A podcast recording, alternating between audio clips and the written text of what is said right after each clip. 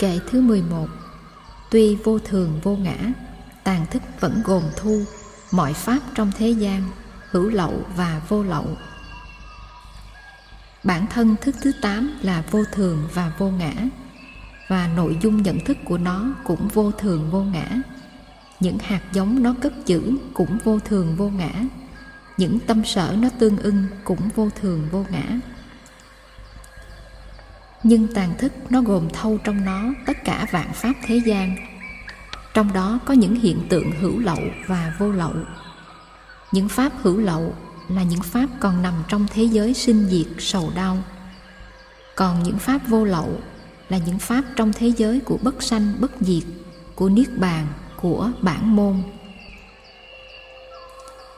Hữu lậu nghĩa là còn có thể rơi rớt trở lại, còn có thể rỉ ra rịn ra, lọt xuống. Còn vô lậu là không có lọt nữa. Lậu đây có nghĩa là rịn ra, như cái lu hay cái bình chứa mà bị nứt, nước trong đó rịn ra, nên gọi là lậu. Đêm khuya khắc lậu canh tàn. Vô lậu là anasvara các pháp có thể chia làm hai loại, một gọi là hữu lậu và hai là vô lậu. Ví dụ, mình có một niềm vui làm cho mình khỏe, mình tươi cười, niềm vui đó gọi là hữu lậu hay vô lậu.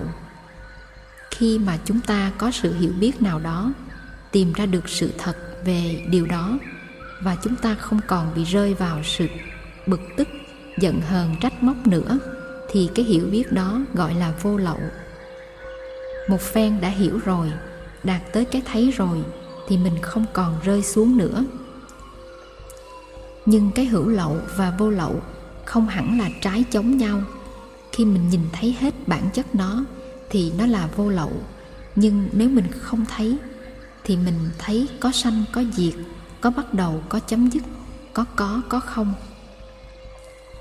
Đứng về phương diện tích môn là chúng ta sống trong thế giới hữu lậu. Nhưng đứng về phương diện bản môn thì thì những cái đó không còn nữa. Nhưng cái mà chúng ta vừa thấy có sanh, có diệt, có thường, có đoạn, có đi, có tới, có một, có nhiều, nó không còn sanh, diệt, thường, đoạn đi tới nữa. Thành ra tất cả đều trở thành vô lậu hết. Cho nên hữu lậu hay vô lậu đều do cái thấy của mình mà ra cả. Ví dụ chúng ta giúp một em bé đói hay cứu một con sâu, con kiến cho chúng thực phẩm, thì hành động đó có thể là hữu lậu, tức là nó có đem tới niềm vui, có đem tới phước báo. Nhưng mà có khi chúng ta làm việc đó mà vô lậu.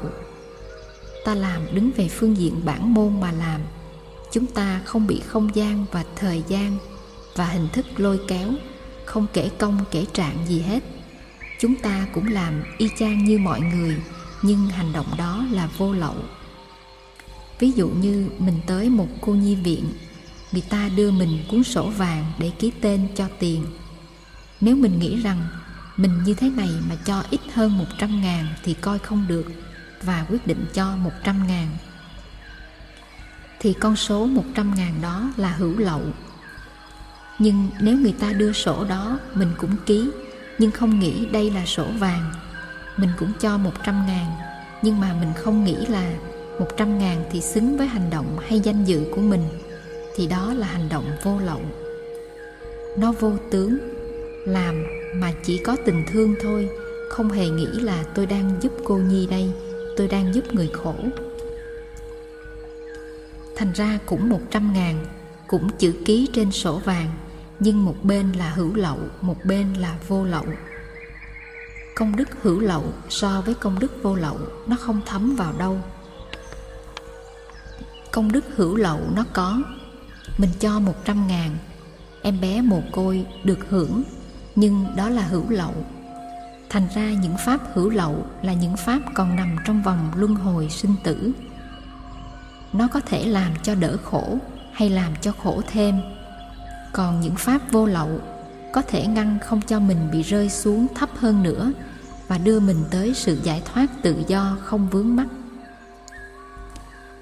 Đứng về phương diện hữu lậu, nghĩ đến công đức hay tội lỗi, nhưng đứng về vô lậu chắc không thể nói với ý niệm về công đức hay tội lỗi. Không so sánh được, nó khác lắm. Nó không có sự kể công, không danh, không lợi. Nó rất tự nhiên, nó xuất phát từ cái thấy về tự do thành ra trong chùa, trong phật đường, đáng lý mình phải tiếp xúc với những pháp vô lậu. Nhưng có thể là tại vì nhận thức mình kém cỏi, nên thay vì tiếp xúc với cái vô lậu, thì mình cứ tiếp xúc với cái hữu lậu. Ví dụ cái thùng phước sương trong chùa, nó là vô lậu hay hữu lậu? Nó tùy theo mình hết cả.